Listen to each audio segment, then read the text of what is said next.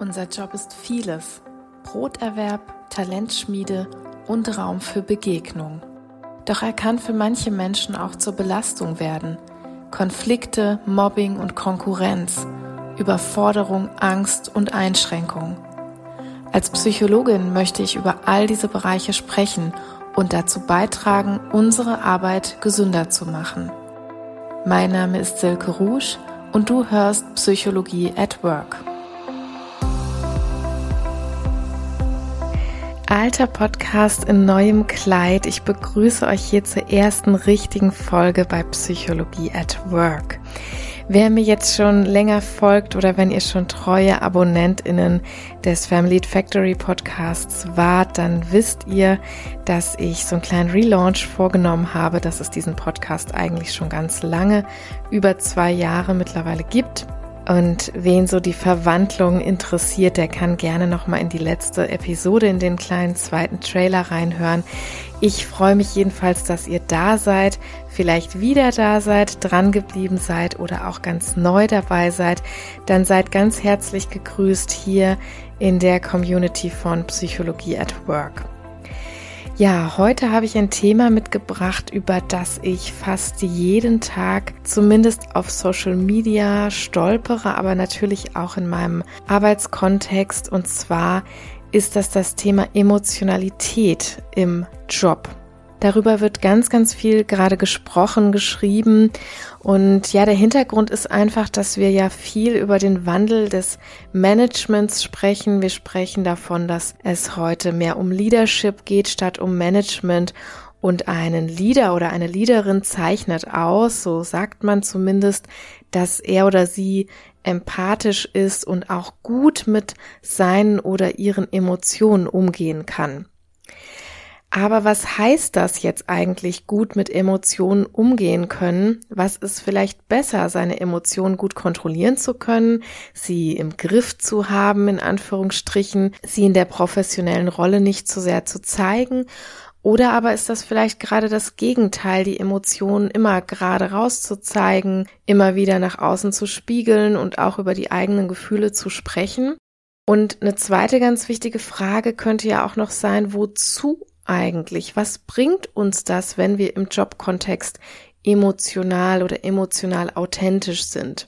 Spannende Fragen, wie ich finde, und als Psychologin gucke ich mir das heute mal so ein bisschen mit euch an. Und ich habe natürlich auch wieder ein paar Forschungsergebnisse dazu im Gepäck.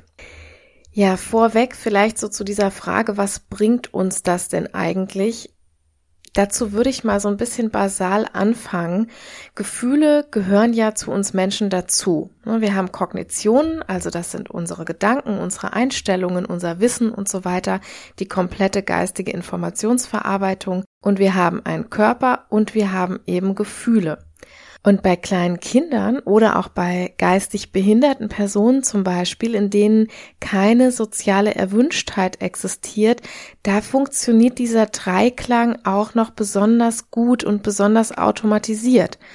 Das heißt, so ein kleines Kind würde sich ja zum Beispiel nie verkneifen, laut loszulachen oder vor Freude zu singen oder aufgeregt zu stottern oder wütend auf den Boden zu stampfen.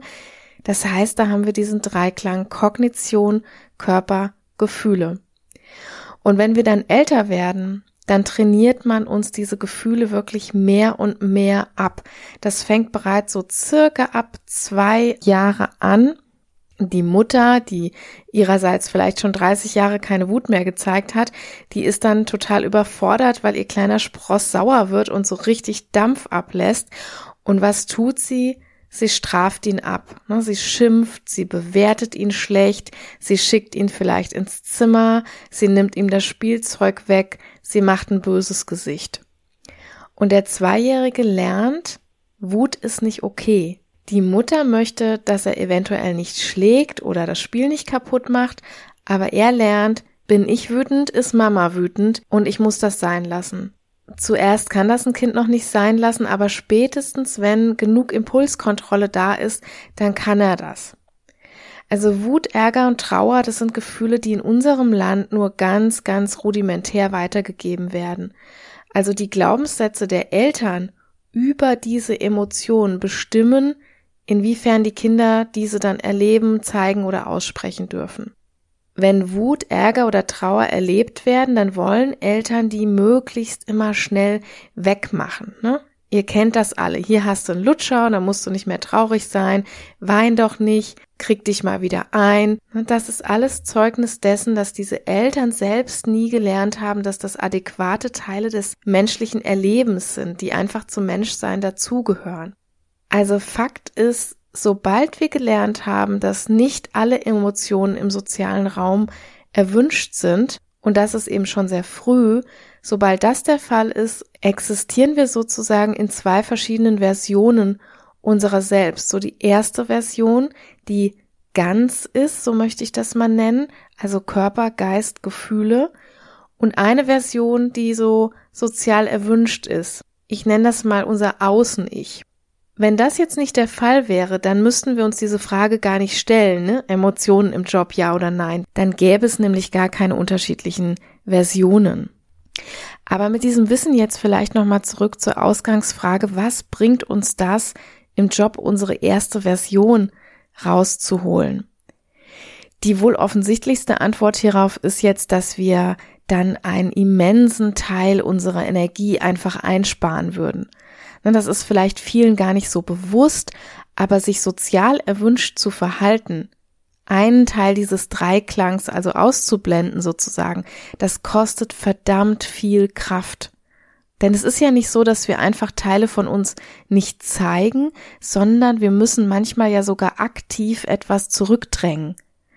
Na, also so als Beispiel, habt ihr schon mal versucht, auf einer Beerdigung nicht zu weinen? Oder hat euch schon mal jemand so richtig wütend gemacht, dass ihr so richtig gegen euch gehen musstet, um dem keine Ohrfeige zu geben? Dann wisst ihr, wie anstrengend das ist.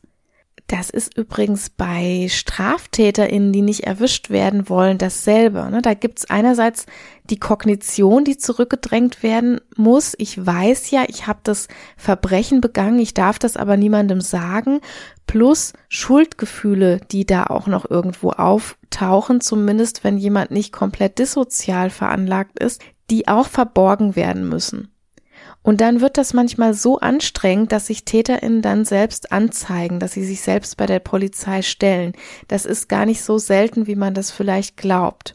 So, aber jetzt neben dem Energieaspekt kommt natürlich noch was ganz anderes Relevantes dazu. Die Emotionen sind nämlich für uns ein Teil des Menschseins, der uns auch einfach besser macht. Wir entscheiden mit den Emotionen besser. Also wir entscheiden, wir treffen bessere Entscheidungen, wenn wir Gefühle berücksichtigen können. Wir schlussfolgern besser und wir können auch Konsequenzen dann einfach besser für uns beurteilen. Das ist so der zweite Grund. Und der dritte Grund wäre auf jeden Fall, dass wir mit Emotionalität für andere viel besser lesbar sind und wir können auch andere viel, viel besser lesen, wenn sie Emotionen zulassen und zeigen. Das heißt, Emotionen sind auch eine Kommunikations Hilfe. Sie untermauern das, was wir gerne sagen möchten. Na, wir sehen das in den Extremen, zum Beispiel beim Autismus. Hier haben die Betroffenen nicht die Fähigkeit oder nur in geringem Maße die Fähigkeit, Emotionen zu lesen und zeigen sie auch wenig. Und was ist die Folge? Da sind nur sehr schwer enge Beziehungen möglich. Ne? Da sind schwere soziale Interaktionsstörungen da, denn unsere Beziehungen, die basieren einfach auf Kommunikation und auf gegenseitigem Mitgefühl. Wenn wir nicht erfassen können, was unser Gegenüber gerade fühlt, dann finden wir das erstens ziemlich unsympathisch, so im sozialen Kontext. Also Personen, die sich so mit Pokerface durchs Leben bewegen, die werden eher als unsympathisch wahrgenommen und zweitens verunsichert das ungemein. Denn wir wollen Kontrollierbarkeit, wir wollen Vorhersehbarkeit haben, sonst können wir einfach nicht richtig vertrauen. Summa summarum, es gibt einige gute Gründe dafür, dass wir einen kompetenten Umgang mit unseren Emotionen lernen sollten. Ja, wir haben was davon und im Unternehmen möchten wir auch gute Entscheidungen treffen, wir möchten gut kommunizieren und wir möchten auch möglichst abends noch ein bisschen Energie übrig haben. Zumindest mir geht es so, also ich würde diese Frage auf jeden Fall so beantworten. So, und die zweite Ausgangsfrage war ja nun, wie geht das? Ne? Was heißt das gut mit den eigenen Emotionen umzugehen. Das ist häufig so eine Floskel, wie gesagt, die man irgendwo auf Social Media oder in schlauen Beiträgen oder Artikeln liest. Wie wichtig ist die emotionale Kompetenz und wie wichtig ist das, mit den Emotionen gut umgehen zu können. Aber was heißt das in letzter Konsequenz ganz praktisch, ganz konkret?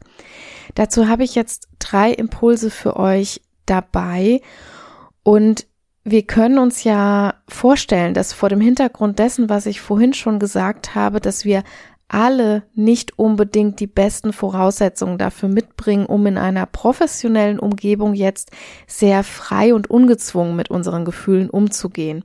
Wir alle haben eine Sozialisation durchlaufen und zumindest ein großer Teil von uns wird auch diese Hemmnisse mitbekommen haben. Diesen Zwang zur Angepasstheit und dieses Aburteilen zumindest mal von den sogenannten Negativemotionen, Schuld, Scham, Trauer, Wut, Ärger. Das haben ganz viele von uns mitbekommen. Wir haben also ein jahrzehntelanges Training hinter uns und die TrainerInnen haben immer gesagt, sei angepasst, fall nicht negativ auf, blamier dich nicht, mach dich nicht zum Deppen, reiß dich zusammen und zeig keine Schwäche. Deshalb möchte ich dir in meinem allerersten Impuls mal den Rahmen beschreiben, der notwendig ist, um überhaupt emotional sein zu können.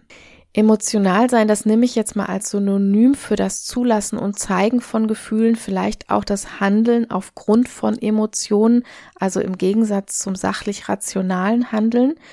Und damit wir unsere Gefühle benutzen, indem wir sie wahrnehmen, sie zeigen, mit ihnen arbeiten, mit ihrer Hilfe kommunizieren und so weiter, damit wir das tun können, muss erstmal ein Raum geschaffen sein, der uns erlaubt, unsere erste Version, wie ich die vorhin genannt habe, erscheinen zu lassen. Und dieser Raum, das sollte uns bewusst sein, der ist zum Teil bei manchen Familien noch nicht mal gegeben. Insofern ist das überhaupt nicht trivial. Also wenn wir uns an einem Arbeitsplatz befinden, dann braucht das schon einige Voraussetzungen, damit dieser sichere Raum wirklich entstehen kann. Wie kann das jetzt geschehen? Wir sprechen hier von der sogenannten psychologischen Sicherheit, ne, Psychological Safety. Diejenigen, die jetzt im Unternehmenskontext mit Führung betraut sind und so weiter, die werden das schon zigfach gehört haben, diesen Begriff der psychologischen Sicherheit. Das ist ein Begriff, den die Harvard-Professorin Amy Edmondson geprägt hat. Und in psychologisch sicheren Umfeldern glauben Menschen daran, dass sie Fehler machen dürfen ohne dafür bestraft zu werden. Sie trauen sich auch um Hilfe zu bitten und die Mitglieder in einem solchen Raum, in einer solchen Umgebung vertrauen und respektieren sich gegenseitig. In solchen sicheren Räumen, dann nehmen wir es für selbstverständlich, dass uns andere nicht verstoßen, wenn wir uns äußern, egal was wir äußern. Also psychologische Sicherheit ist somit Voraussetzung dafür, dass wir Emotionen oder Schwächen überhaupt ins Spiel bringen können, dass wir uns das trauen. Ja, und jetzt fragt ihr euch vielleicht, wie erreiche ich denn psychologische Sicherheit? Wie schaffe ich solche sicheren Räume, in denen wir uns das trauen können? Ein wundervolles Buch dazu übrigens, das fällt mir hier gerade ein, hat Daniel Coyle veröffentlicht. Ich habe das auch schon mehrfach hier im Podcast empfohlen. Das heißt The Culture Code. Ich glaube, es gibt es auch nur in englischer Sprache. Er hat erforscht, was erfolgreiche Teams ausmacht, also dieser ja Mythos vom von der guten Teamkultur und ich bin deshalb so begeistert von dem Buch, nicht nur, weil es einfach schön geschrieben ist. Es ist wie viele amerikanische AutorInnen das ja sehr eingängig auch schreiben können, gut lesbar. Aber ich bin so begeistert davon, weil ich immer wieder auch ein Fan bin, solche Floskeln oder solche feststehenden Begriffe, die heute jeden Tag verwendet werden, so wie heute auch die emotionale Kompetenz oder die psychologische Sicherheit mal wirklich auseinanderzunehmen, konkret und praktisch zu machen, was heißt das eigentlich? Und Daniel Coyle hat das in seinem Culture Code ganz gut extrahiert, was das bedeutet und es sei jedem noch mal ans Herz gelegt, wer sich da tiefer vielleicht noch mal reinlesen möchte. Ich verlinke das auch gerne in den Show Notes noch mal.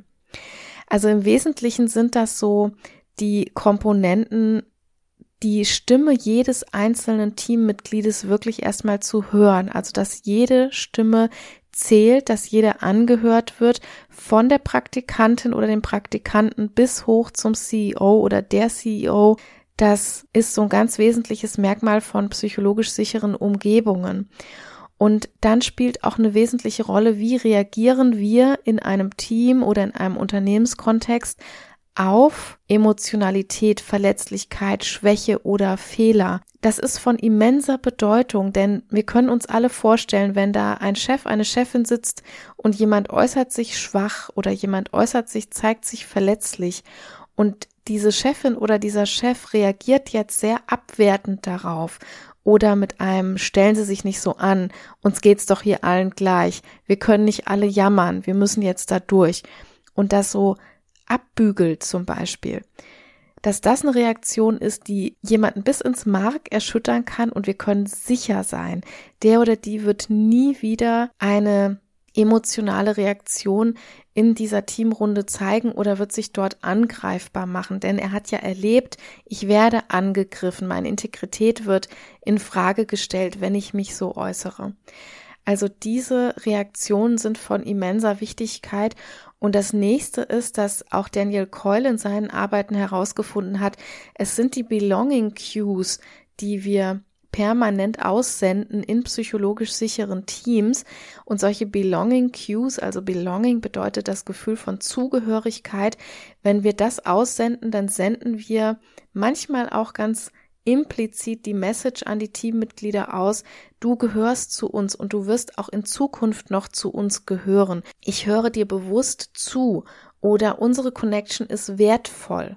Ja, also wir geben jemandem ein sicheres Gefühl, ein Gefühl der Zugehörigkeit und ein Gefühl des Gehörtwerdens und hier kann man zum Beispiel mal das Beispiel von Zeitarbeitskräften oder Leiharbeitskräften nennen. Die haben oft ein ganz geringes Gefühl von Zugehörigkeit, weil sie in den Unternehmen wenig gefragt werden, weil Entscheidungen wenig an ihnen ausgerichtet werden, weil sie bei vielen Meetings gar nicht dabei sein können, weil sie nicht inkludiert werden etc. Also die bekommen oft wenig von diesen Belonging Cues der Teammitglieder oder der Vorgesetzten ab und haben auch hier ein höheres Problem, eben wirklich anzudocken, sich wirklich zugehörig zu fühlen zu einem Team. Und es braucht, so zeigt auch die Forschungslage, ganz, ganz viele Belonging Cues im täglichen Leben und Arbeiten, damit sich unsere Gehirne, die sehr gefahrenfixiert sind, in Sicherheit wiegen können. Also unsere Gehirne sind eigentlich immer darauf ausgelegt zu gucken, will uns da irgendjemand was Böses, könnte jemand unser Vertrauen missbrauchen, dürfen wir uns da öffnen, haben wir irgendwelche Nachteile davon. Und damit das nicht passiert oder damit das negiert werden kann, brauchen wir ganz viele von diesen Belonging Cues in den täglichen Interaktionen.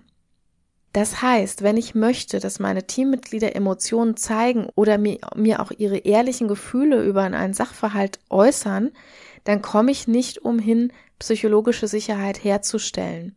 Was übrigens eine ganz positive Kaskade in Gang setzt, ein Positivkreislauf in dem Fall, denn wenn Personen ihre Emotionen in ein Team einbringen, dann verbessert das im Rückschluss, in der Rückkopplung die psychologische Sicherheit immer, immer mehr. Ich bekomme mehr psychologische Sicherheit in den Raum. Das heißt, es wird auch gefördert, dass immer mehr Menschen emotional sein können, sich das trauen und somit steigt die psychologische Sicherheit wieder an. Positiver Kreislauf.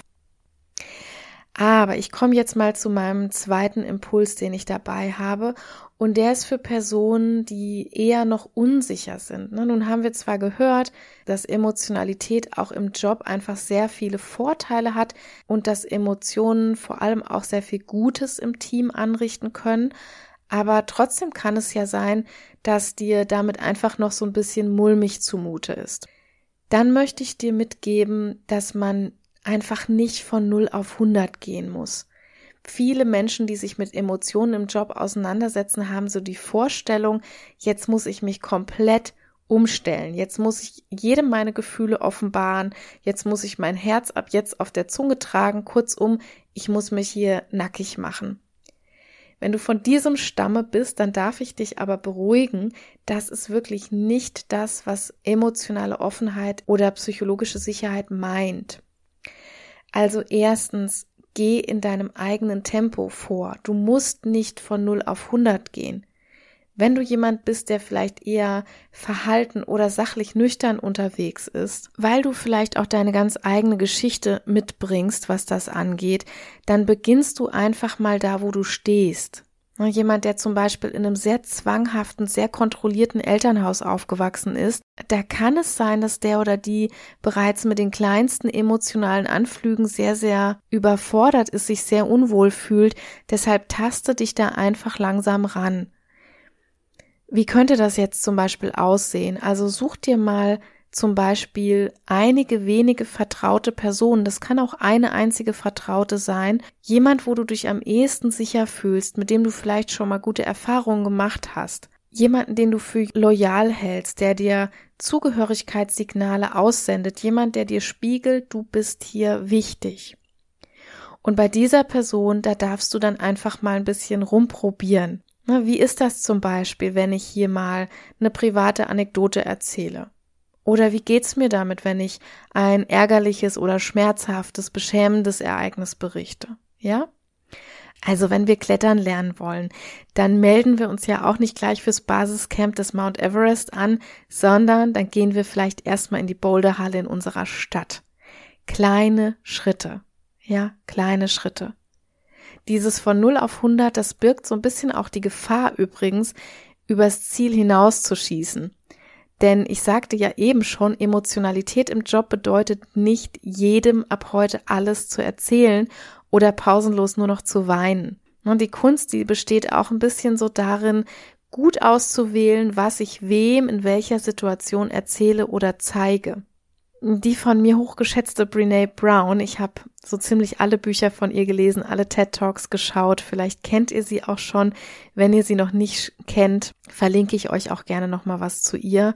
Ihr könnt da wirklich sehr viel im Netz auch finden. Wie gesagt, die TED Talks sind legendär. Ist eine ganz tolle Rednerin, auch Soziologie oder Social Work Professorin aus den USA.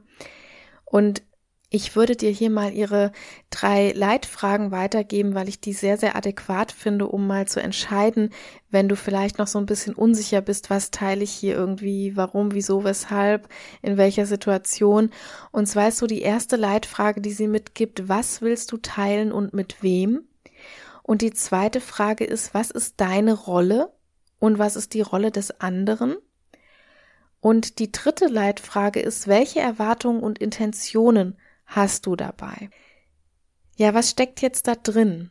Da steckt zum ersten drin, es geht nicht um ein Gießkannenprinzip. Das habe ich eben schon gesagt. Und es geht auch nicht darum, emotionale Dinge zu teilen, um Mitleid zu erzeugen. Ja, wir werden nicht verletzlich oder wir zeigen uns nicht emotional und verletzlich, um Mitleid zu erzeugen, sondern es geht darum, Emotionalität und Verletzlichkeit da zu zeigen, wo sie angemessen und produktiv ist.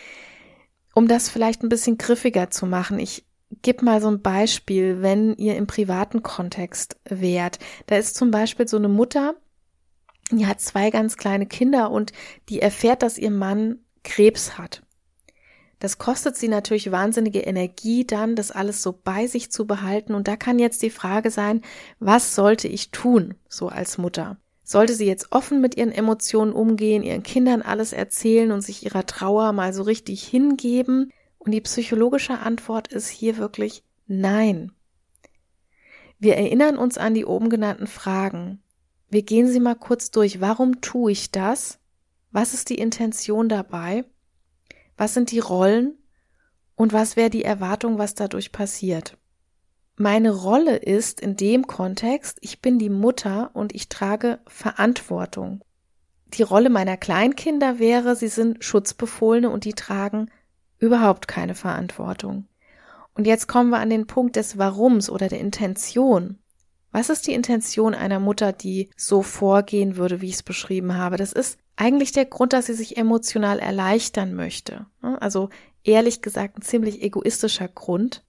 Und die Erwartung, ja, was erwartet man von zwei Kleinkindern, die das gar nicht richtig begreifen können? Die sehen da ihre Mama vielleicht völlig aufgebracht, weinend, hilflos. Und da würde ich sagen, das alles hilft wirklich niemandem. Im Gegenteil, ne, das würde die beiden Kinder vielleicht völlig verunsichern und überfordern. Aber was wäre jetzt stattdessen gut? Die Emotionalität einfach mit jemand anderem zu teilen, jemandem, der außerhalb der Familie steht, zum Beispiel mit einer guten Freundin, einem guten Freund oder einem professionellen Helfer. Die Kinder, die brauchen in dieser Rolle wirklich was ganz, ganz anderes. Also unterm Strich in dieser Situation da kann noch so viel psychologische Sicherheit herrschen. Das wäre völlig unproduktiv und auch wirklich unangemessen, sich emotional hier nackig zu machen, in Anführungsstrichen. Also diese Leitfragen, die können wirklich sehr, sehr hilfreich sein, wenn ich mir überlege, ob ich jetzt emotionale Botschaften im Job teilen sollte oder nicht. Sobald ich dabei die Ahnung bekomme, dass ich mich einfach nur selbst erleichtern will oder dass ich mein Image aufpolieren will oder wenn das so in diese Richtung geht, dann sollte ich es bitte unbedingt lassen. Und ich kann mir vorstellen, dass du dich jetzt vielleicht fragst, ja, was kann denn dann jetzt so eine Intention sein oder was kann denn so eine Erwartung sein, für die sich das dann vielleicht lohnt, sich emotional zu zeigen? Und diese Antwort ist eigentlich sehr einfach. Denn immer dann, wenn dadurch mehr Produktivität entsteht als ohne, immer dann, wenn du dadurch das Vertrauen oder die Handlungsfähigkeit oder die Zusammenarbeit in deinem Team verbesserst? So würde ich das beantworten.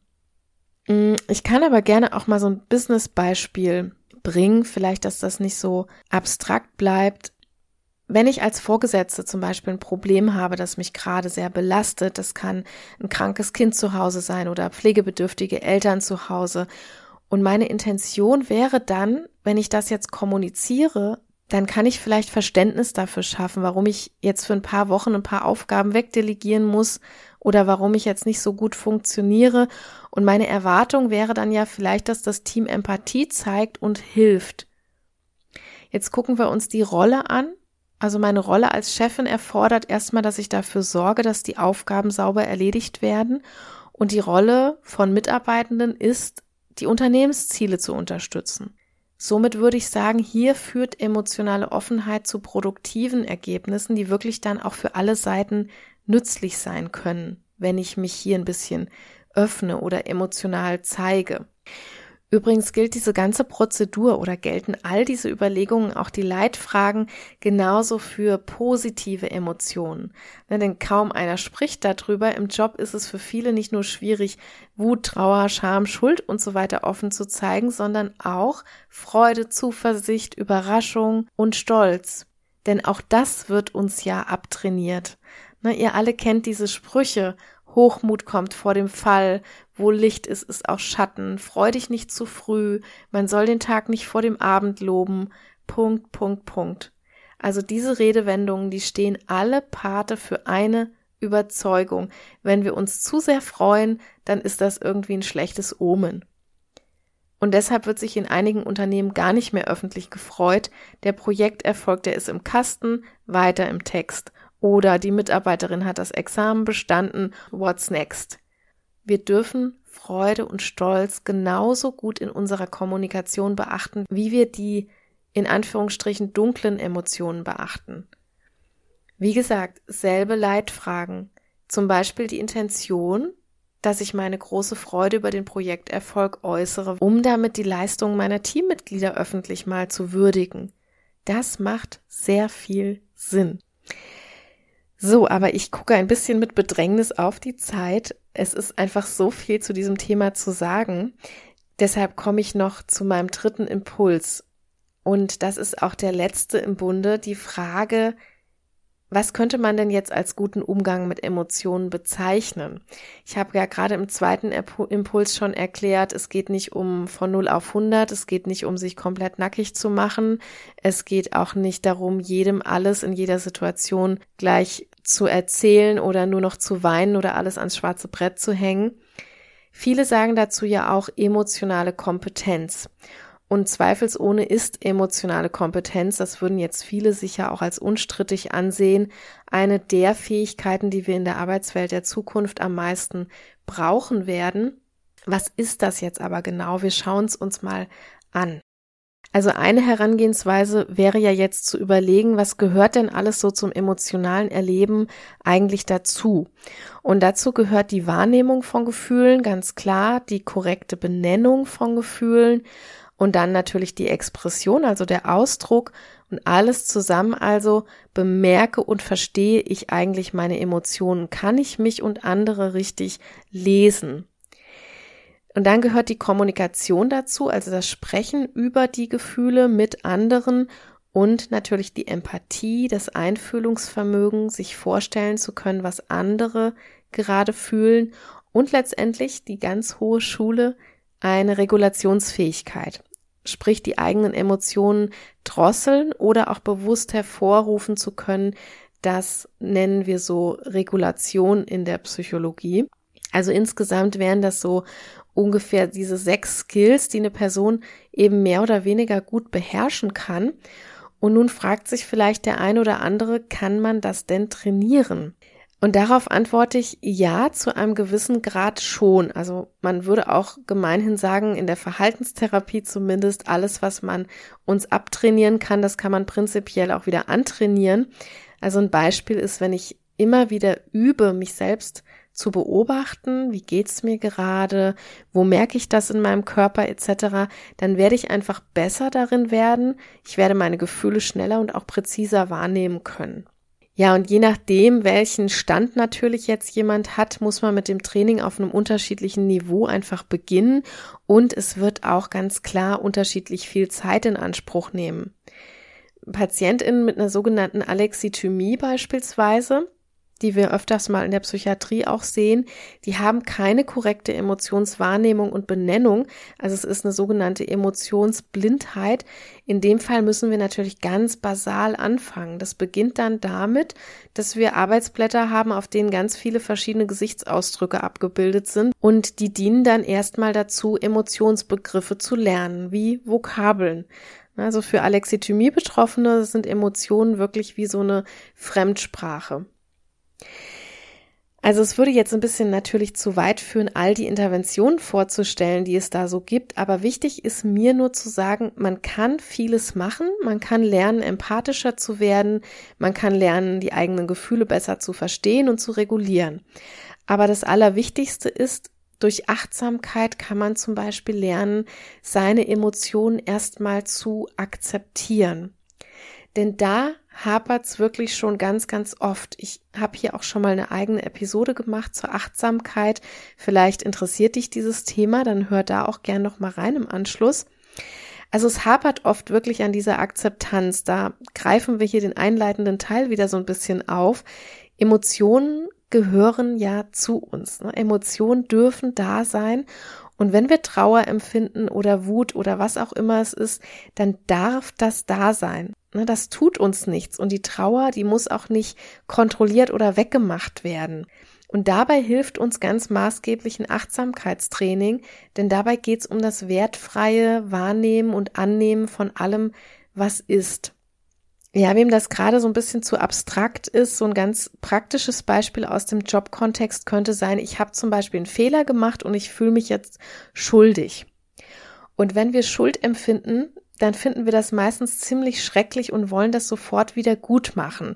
Also es drängt uns sozusagen zu irgendwelchen Handlungen, um unser Gefühl, das Schuldgefühl wegzumachen.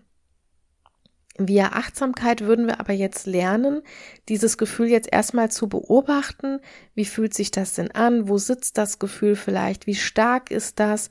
Und dann könnten wir versuchen, das zu akzeptieren. Wir fühlen uns nun mal schuldig und das darf auch sein. Gefühlszustände akzeptieren, das gelingt dann auch mit der Zeit immer ein bisschen besser, vor allem wenn wir uns dann noch vergegenwärtigen können, dass wir einfach mehr sind als unser Gefühl. Ja, also ich bin mehr als meine Schuld und mein Gefühl ist ja auch nicht gleich Wahrheit. Ich fühle mich schuldig heißt ja nicht, ich bin schuldig. Hier würde ich so einen kleinen Exkurs noch dranhängen, wenn ihr jetzt Freund oder Freundin, Kollege, Kollegin von jemandem seid, auch dann können wir das ebenso üben, diese Gefühle von anderen mal stehen zu lassen. Ich habe eben die Kindererziehung erwähnt, ist genau dasselbe.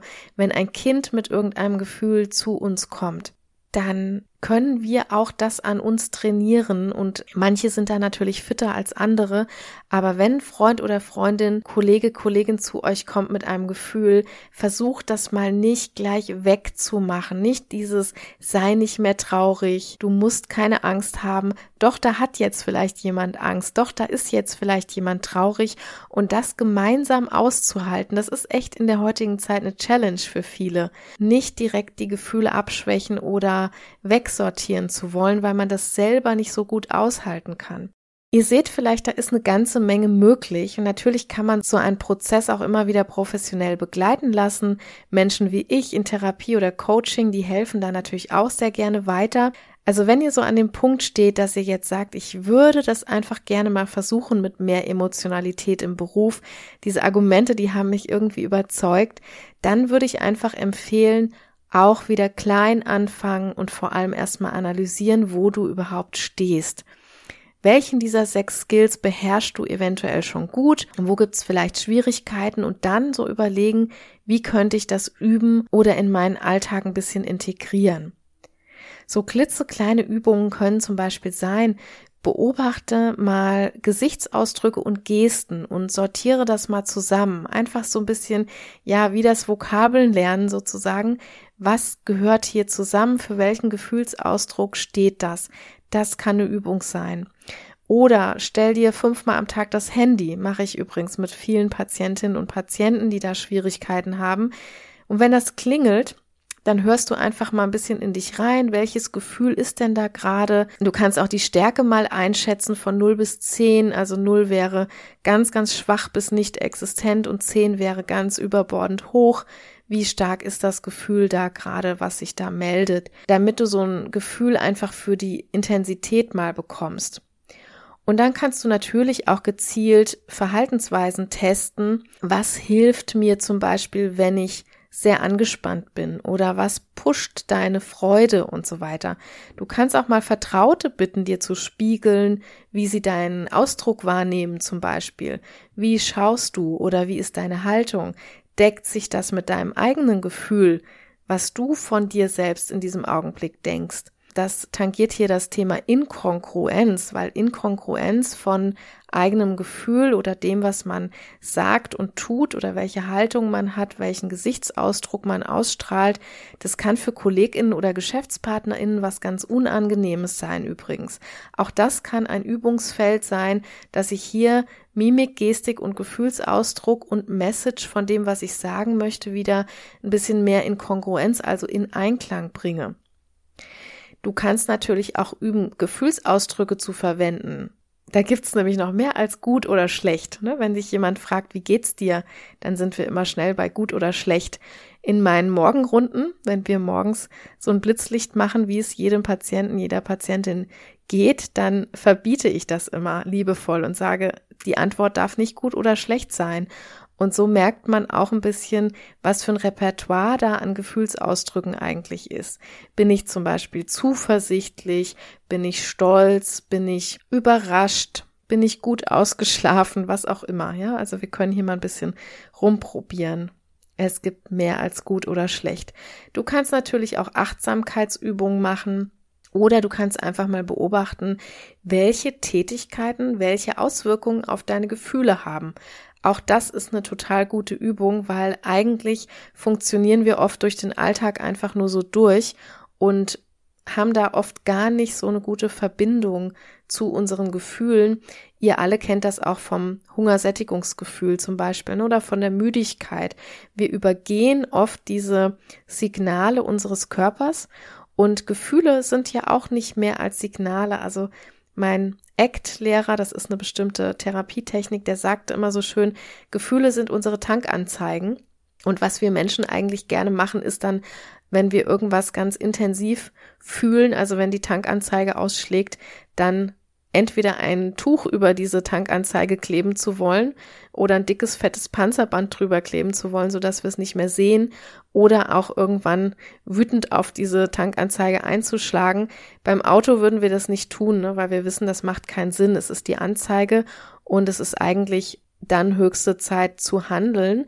Und bei unseren Gefühlen können wir das einfach nochmal so ein bisschen üben. Also es macht durchaus Sinn, mal bei den Tätigkeiten, die ich so tue, danach oder währenddessen kurz mal innezuhalten und zu überlegen, was löst das eigentlich gerade für ein Gefühl bei mir aus? Geht's mir damit gut? Geht's mir damit nicht so gut? Was löst das eigentlich aus? Ja, das waren jetzt so acht kleine Übungen, die alle eigentlich weniger als zehn Minuten dauern, überraschenderweise. Also ab jetzt gibt's keine Ausrede mehr, sich nicht um deine emotionalen Skills zu kümmern.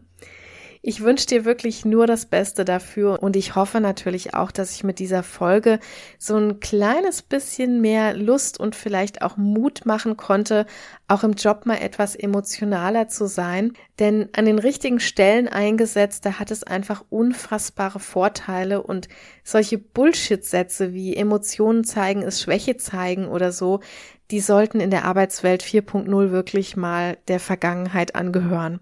Das ist zumindest meine Philosophie dazu.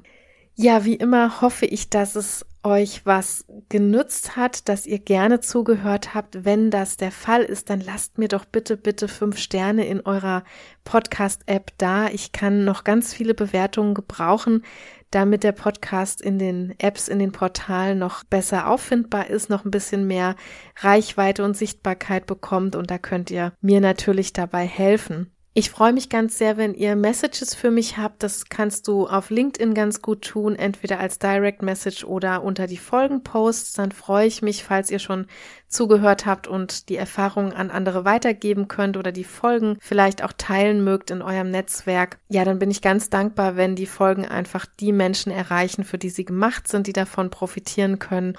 Und ja, mir bleibt nur zu sagen, schöne Restwoche an euch alle.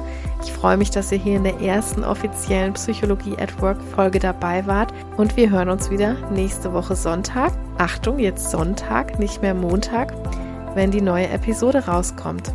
Macht's gut. Tschüss.